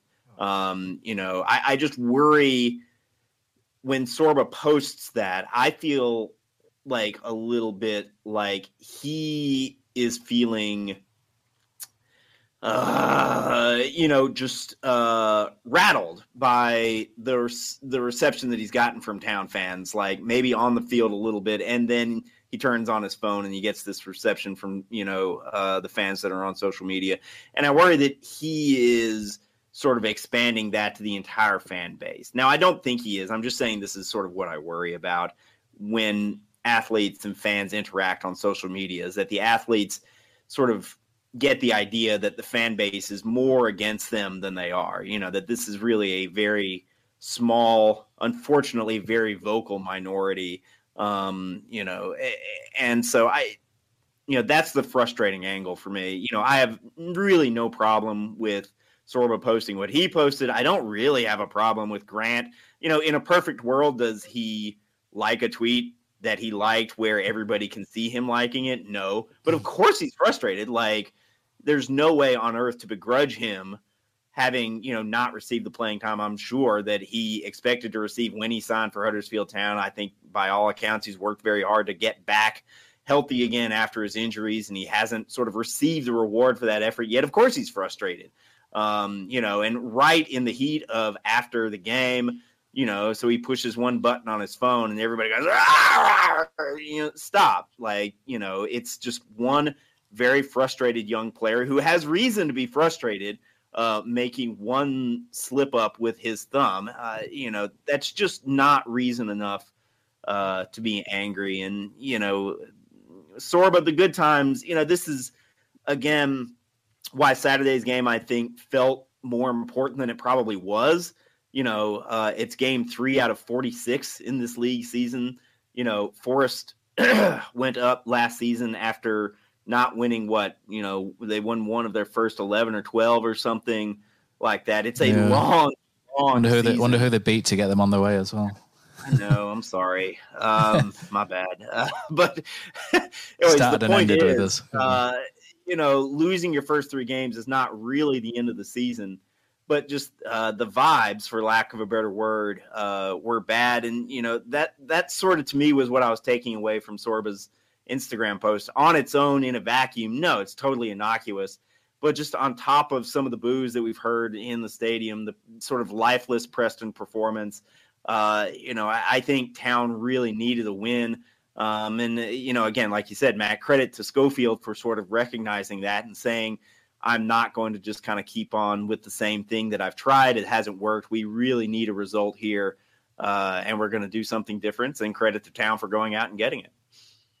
Yeah, absolutely. There's there's not many um, comments coming in really from online about it. I just think everybody's just a, we've won a game, so it's it's gone. kind Right. As thing, soon as you really. win, it's Yeah, not I a thing think at all. it like, all you matters, need yeah. is a win. You win, and like it's the storm cloud just Yeah. totally dissipates. and, Exactly. you No we've got cares. rainbows and you know prancing unicorns and happy bunny rabbits until Tuesday. until we lose again, and then you know, We'll and then see Sob, what happens, Sob is the devil. Yeah. Um, the other the other thing I was going to mention is there's there's a huge clamour for Danny Grant to play, and it's something I call Joe Lolley syndrome, whereby the ability of a player seems to magnify and seems to almost triple when he's not playing and Huddersfield Town out winning. And we saw this with Joey Gudjonsson. I remember when uh, Simon Grayson came in, Cozzy probably maybe remember this more than you, Jerry, but when Joey Gudjonsson uh, played for Huddersfield, he was so lazy, disinterested. He was talented, but very lazy, very disinterested. Waste of space, really. We used to call him Gimli from Lord of the Rings because he was just this little dwarf walking around kicking people. And and then when Simon Grayson came in, we we stopped. We, didn't win as many games initially, and there was this huge clamour, silly clamour. Why isn't Joey Gudjonsson playing? Joey Gudjonsson needs to play. We have to play Joey. You know, it was a really silly sort of clamour for him, and he played. And surprise, surprise, he was shit, and he was back out of the team quite quickly again. And there was there was this huge thing with Joe Lolley. Joe Lolley seemed to become a world beater when he wasn't playing, and everybody always used to sort of clamour for Joe Lolley. And why isn't Joe Lolley playing? And then he'd play, and then no one would say anything. He didn't really do a lot, and then he'd be back out the team, and then a few months later, why isn't Joe Lolley playing? And then he'd play back out the team. You know, didn't do anything back out the team.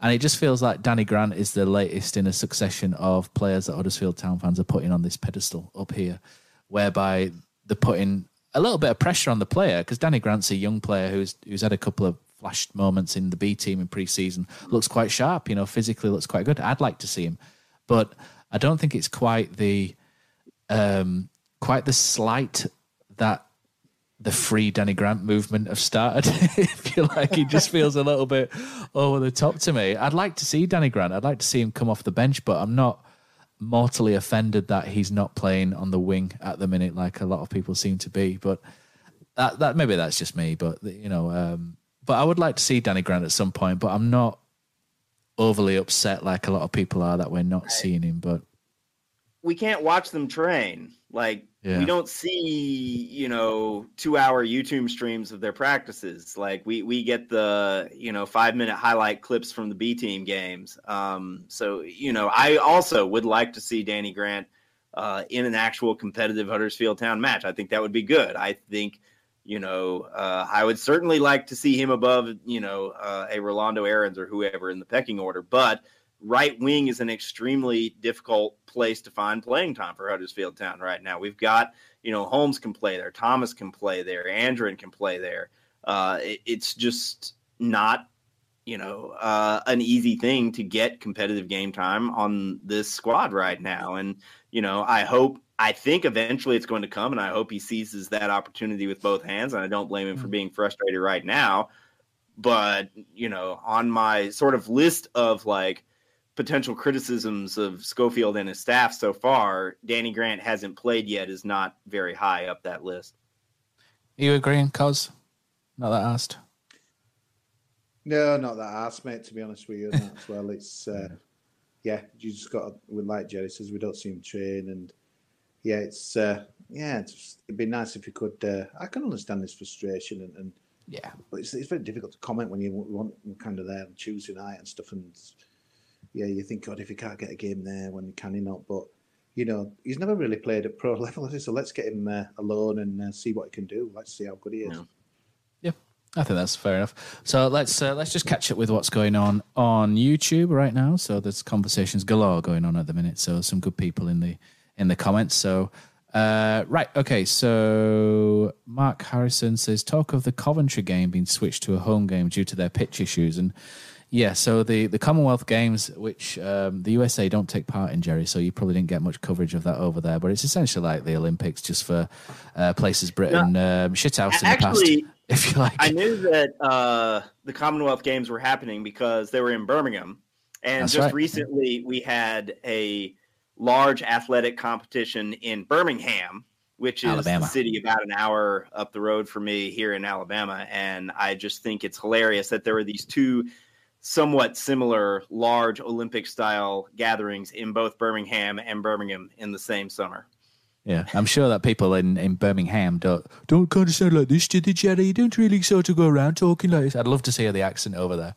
So we so I went to the powerlifting at the World Games, right? So one of the events that they have at the World Games, which is sort of like the uh, lower rung sports that aren't in the Olympics, are what make up the World Games. There's like powerlifting and korfball and like acrobatic gymnastics, not like the artistic gymnastics. It's the like Frisbee, crazy stuff like stuff, basically. um, and so we went to the powerlifting, and they they had a, an announcer from the UK who did insist on pronouncing it Birmingham every time. He's like, "Oh, it's so great to be here in Birmingham," and uh, my children took particular offense to that. I was trying to explain that like you can't get over an entire lifetime of pronouncing it one way and start saying ham at the end just because you happen to be in the Yeah. city for one event. It's not Uh, like West Ham, is it? it's not. You know, yeah, it's exact. No, that's pretty much how it's pronounced. It's Birmingham. Um, you know, uh, so I, I tried to explain to my kids that like we have to have some sympathy uh, for how it's pronounced. Uh, you know, for this guy who otherwise was tremendous. He was so excited about the powerlifting. If that guy's listening, you did a great job, guy. uh, right. So, so yeah, the Coventry game. So, the Commonwealth Games. I think there was something like thirty-six games of rugby union sevens on on the pitch in in a week or something. So it's absolutely killed it. So they've had a couple of games suspended. Huddersfield are on the horizon, but there's talk of flipping it to make it a Huddersfield home game. I've never ever seen the football league authorities do that. There's quite a lot of admin to do to switch a game like that. There's uh, uh, especially with regards to you know season ticket holders etc i think there's just too much mess there which means that probably wouldn't happen. But from what i see anyway it looks like coventry are quite keen on trying to get that game to go ahead. So i presume they'll leave that as late as possible. And if they do that then there's no way it's going to get flipped and therefore it'll either end up being played at coventry or postponed. So um, i would imagine those are the two options at the moment. Uh, let's have a look. Chris Green's there. So good lad, Chris Green. Uh, he says, I would rather be away for the Coventry game. I like my away games and travelling on coaches. Goes everywhere, Chris. He's off to Norwich uh, on Tuesday night. He's uh, certainly gets around. He does more travelling than, uh, than anyone I know. Uh, and he also says it should be postponed and played in a free midweek slot Coventry when their pitch is sorted, which I agree with. Uh, with regards to the Sorba and Danny Grant issues, uh, Chris says, I didn't understand the context of Sorba's social media posts. Everyone looked at it differently, which I think is right. But if he meant it as a dig at the town fans, then he was wrong to do it. Uh, Bez says, total, just young and experienced kids reacting without thinking. No one ever done that. Uh, and Bez again says, I thought, uh, with regards to Danny Grant, he could have been given 45 mins on Tuesday. Who knows if he's any good? Well, hopefully Danny Schofield does. That's, you know, otherwise um, there'd be some issues there. Um, but yeah, so I think coming on to the last bits now. Um, a couple of things just to touch on really we've got uh, on the website we might do a live twitter spaces after the norwich game um, there's a the norwich game's been played on on Tuesday. Uh, not a lot of town fans can go, so maybe we might do something after on Twitter. You know, we've not done a Twitter Spaces thing to, before. Guaranteed to go wrong and be an absolute shit show. It always is. You know, when we try and do something for the first time, but we might try and do that out there, um, depending on uh, numbers and see if we can get people. Uh, involved, and we might do it like a phone in as well. So, uh, you know, you guys uh, out there can have your bits and bats and say, and uh, we'll see how that goes. another good piece of news for us is we've welcomed Brad Barbs uh, as he's known, or Brad Barber elsewhere, to the Takes That Chance family. Brad's by far the best Huddersfield Town vlogger out there at the minute. He's got quite a good thing going on YouTube because he's a big fan of Brad's as well. Aren't you? After you met him uh, at the ground well, for an interview with Sky, wasn't it? Um, so Brad's going to do some some bits, and he's going to appear on our website as well, which is really good. So hopefully that increases uh, traffic for Brad, uh, and uh, awareness.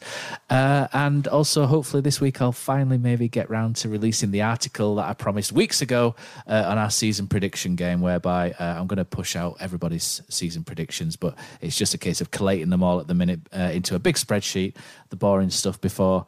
Uh, pushing that out so everybody can see what everybody else has uh, has voted for, and that pretty much brings me to the end. But stay around because we have an impromptu episode of the warm up filmed by a very sauced up Brady Frost uh, along with Tom Bradshaw. Uh, Brady is top class after he's had a few beers. You know, everything goes out the window. His his professional demeanor, he even maybe swears, drops the odd swear word in here and there, which is funny to hear coming from his mouth. Uh, and we're going to play that uh, in just a minute, um, so you guys can hang on in the YouTube and you can you can be the first to listen to Brady's warm up for the Norwich game. But anything from from you guys, Jerry, Cos? You look like Cos is always looks like he's got something to say. Anything for to round up, buddy? I think Tuesday is going to be really interesting. Norwich have started terribly. Um, they've got one point from their first three matches, so they're a little bit in the situation the town we're in going into Saturday. If town come away with a result on Tuesday, or even just a really good performance, you know that's I think going to be an extremely positive sign. That's it. Yeah, agree with Jerry. I think we're just going to have to stick in there. We'll come under the cosh. It's that's how we can handle it. I saw them play Wigan the other week, and Wigan were really strong and stood up to them. And yeah, then hopefully the Boo Boys will get at them and. Uh, yeah, we can do something good. But yeah, they'd be brilliant, wouldn't it? If we get just one point and stuff as well. I know. But can you imagine if we beat Norwich and then all of a sudden everybody's like, "What's all the what was all the kerfuffle at the start of the season?" so, Tell you what, though, this is putting my head on the line, but it's, it can't be as bad as last time.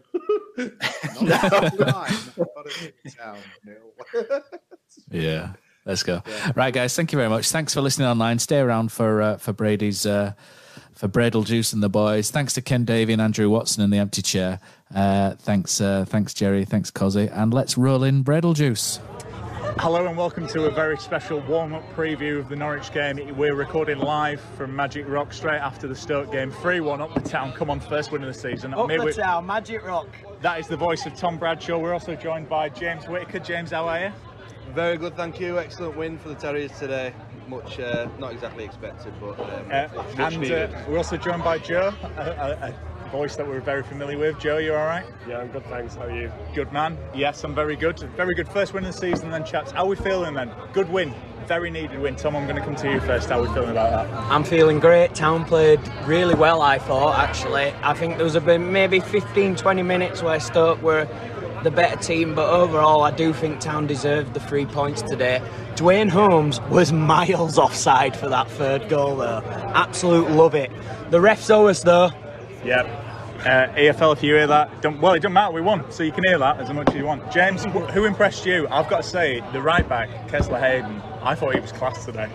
Yeah, very impressed. I mean, we looked at the um, team sheet before, and they seem to be playing three, four fullbacks on, uh, which uh, we're trying to work out. But I, I loved it. I loved it. Na- uh, you know, um, Nakayama absolutely class, like great goal. I think that just got us underway, and then Rudoni just dropping into that midfield role was just absolutely brilliant as well. But yeah, absolutely great performance, much needed, and um, kept the Stoke fans quiet at the end, which we all like. So yeah, lovely stuff, lovely stuff. Joe, who stood out for you then?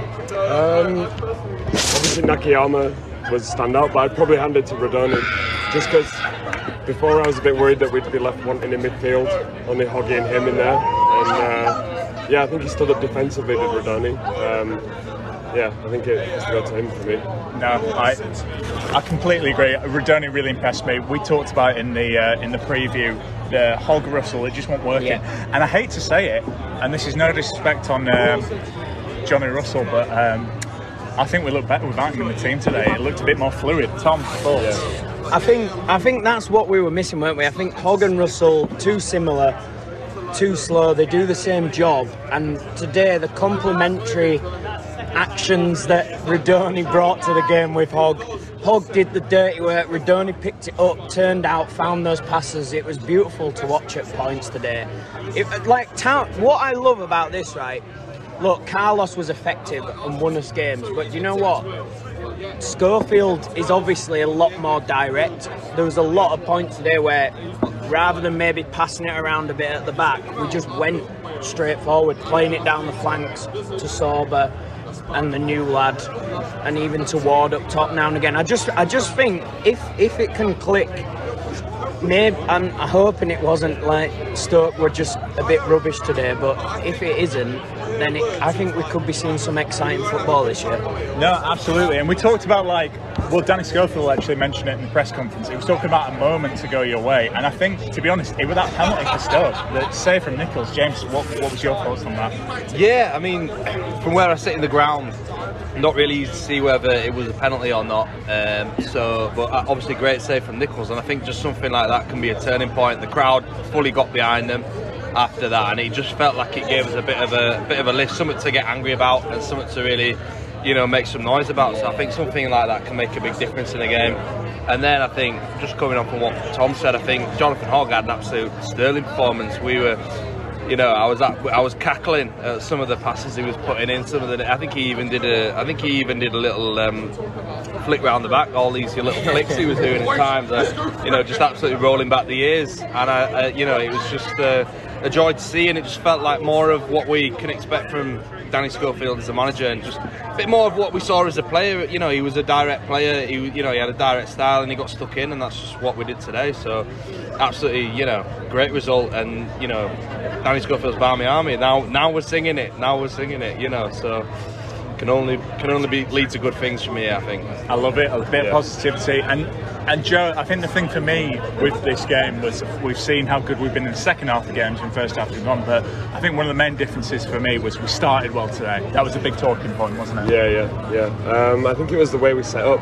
Um, we just had a bit more covered defensively, which was obviously a weakness in the last few games. Um, so that set us on the right foot, I think. We had a good defensive base and then we built from that. We got chances and we got more confident, and then the penalty situation that James referred to just really galvanised us, I think, and uh, yeah, pushed on from there. Yeah. Well, we've talked a lot about um, the Stoke game, obviously, because we're straight. We've literally walked up. I'm a bit out of breath, as you can tell. But uh, attention turns ahead to another game Tuesday night, Norwich. They've lost today, two-one to to Hull. Hull, Hull. There we go, full time. Um, what a difference a win makes, lads. Uh, I feel like, you know, we lost 7 0 there last time.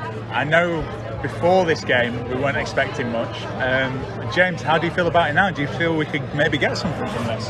Yeah, positive. I think we always have to be targeting the three points in every in every game that we play, and I think that's the way Schofield will try and play as well. But I think um, you know, I think that you know we've got the style of play now, three, four, three. So I think uh, that's the way that you know that's the way that Carlos did it, and I think we'll. Um, will be well placed. I think it's more suited to the squad. I think 4-4-2, you probably could have picked a worse formation to suit our squad. So I think 4-3, you know, 4-3-4. What am I on about? 3-4-3 rather. Or even try 4-3-4, I don't know. See if we Just, get away with it. just see how many players See we how can many get players on we can get on the pitch. I mean, before the game, we actually, I, I think we actually joked that we were playing, um, you know, five defenders and five strikers. It didn't seem, you know, it didn't seem to fit. But there you Took go. us about 30 There minutes to figure out what the formation you know, was. I think um, I think on the right hand side it was just I don't think they knew what was coming with the the new guy that came in, and I think um, obviously Norwich might be a bit more wise to that. But when you've got like a new guy and then a guy, you know, um, you got Turton as well, and he was just just really lent itself to the overloads. And then uh, Andrew could kind of tuck in and be like more of a striker at times. So I just think um, I think really really good position. I think. Um, Hopefully, hopefully we sort of continue in that vein and we don't go back to this 4-4-2 because I think you just, you know, with Russell, I think you know, Russ, Russell can go away, work on his defensive game, and, and he'll come back hopefully a better player. And we'll, you know, that's that's where we've got a view at the moment. But um, yeah, you know, it's uh, no reason why we can't go there and target the three points. Well, absolutely. And uh, as we talk about this, Norwich, after the results today, at the bottom of the league. So, Joe, like we all know about a relegate, a- we all know about a relegation hangover from the Premier League, don't we, as town fans? Um, I don't know. It's looking a bit more, a bit more rosy, wouldn't you say? Yeah, definitely. Um, I mean, we needed that win badly today, didn't we? Um, if we hadn't have won, we'd have been looking in a very sorry state. But yeah, normally I'm terrified of playing Norwich when they inevitably get relegated and we're playing them again. But um, yeah, I think we can be positive going into this. They've, they've looked pretty shaky. They've um, did they draw to Wigan earlier on in the season? Was it? Yeah, I think so. Drew But to- they- they've only got a point. one point, so they drew to Wigan at home. Yeah. They lost today, and then they lost their opening game to what? Watford. To a Not team, sure. another team. To another this team, yeah. Yeah. But they've lost to draw. This is the insight Yeah. you want. Yeah. I think before they get their feet on the ground and start going, I think we're playing them at a perfect time. Yeah. We can we can get them for sure. Especially after that, the boys are going to be buzzing, aren't they? After Yeah. that win today. Well, you Um, could see it. You could see it on the pitch. They're Yeah. all hugging each other. Yeah. Like, it, I think you're right. Like in terms of relief, it was a big, it was a big win today. So, yeah. Yeah. No. Um, Tom, final word before we play Norwich. What we're Um, thinking. Norwich interesting. Um, so it was Cardiff who they lost to. Oh, okay. There we go. They That's lost the 1 0 insight. to Cardiff. You stick with us. We'll give you the insight. I think it's going to be difficult because we were just going through that team then, Brady, weren't we? And we were a bit surprised seeing some of the names. I didn't even know Kieran Dowell was there Yeah, this still year, there. which is which is quite a Todd Cantwell's back. yeah. Cantwell back there, Dowell, Sinani not even getting on the pitch today. So will he come on against Town and inevitably score? Who 100%. knows? Possibly. Pukki starting, but I don't think he scored yet. Um, he's making a lot of subs in a game, so he's obviously he's des- he's getting a bit desperate potentially. Look, I think Joe's touched on it perfectly. Perfect time to play him. They've just come down. It's all it's always difficult just coming down. Um, oh, what am I going to say? I, I think after this win, hopefully, this has just given the players a bit of confidence that they need. We touched on it. Playing five at the back is obviously working a lot better. Yeah. Go with that again on Tuesday. I think similar team, definitely same formation. See how we get on. But I think Joe touched on it perfectly. Perfect time to play him. Absolutely. And normally when we do the warm up, obviously we talk about opposition players, blah blah blah. But you, do you know what? Like we're doing a little bit on the fly. We're at Magic Rock. The sun's out. It's summer. Town have won. And what a better way to not end it there. Like things are good, things are looking up, up the town. Come on, we'll chat next time. See you later. Come on, lads, up the town. Let's go. Um, I think the fans can probably see I was trying my best, working hard. The amazing elbow. As a centre starting off in a club. Started on my own up front, and the really good centre forwards like Jordan were rested. Okay, so you thought you were done, but justice, the quest for justice, it never stops because it's time for the amazing elbow.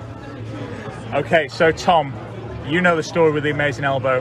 He was left in a precarious position last week. Do you want to talk the listeners through it? He was. So, so far, the amazing elbow, he's gone to the ground. He's found some discarded chinos. Then, inside those chinos was a Greek ransom note. And inside that was something mysterious. I, that was wrong, but loads of euros and a Greek eye or something. Then he heard a noise down the tunnel. And the listeners, they voted for that noise to be Chicken and Hartrick having a scrap over XG. He breaks it up and he asks them if they know anything about this mysterious note he found.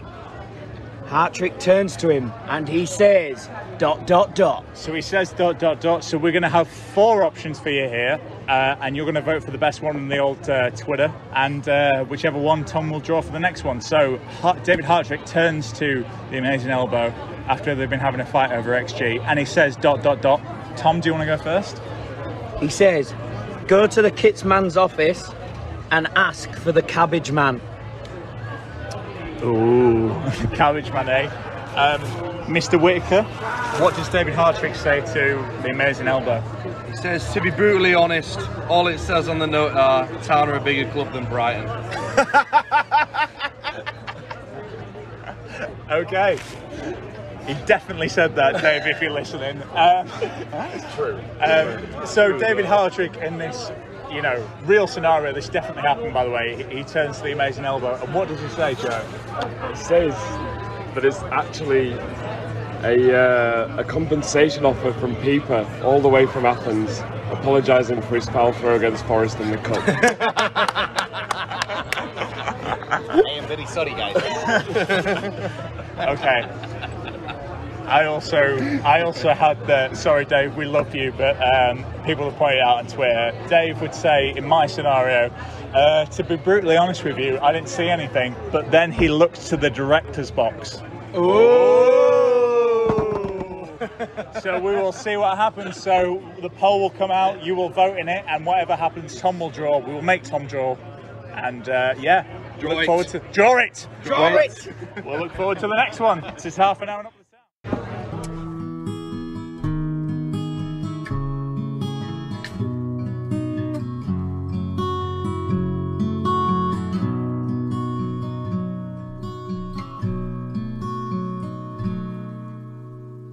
There's a team that is dear to its followers. The colors are bright blue and white. They're a team of renown, they're the pride of the town. And the game of football is their delight. And all while upon the field of play, thousands loudly cheer them on the way. Often you can hear them say, Who can beat the town today? And then the bells will ring so merrily every goal shall be a memory. So town play up and bring that cup back to Huddersfield. So town play up and bring the cup back to Huddersfield.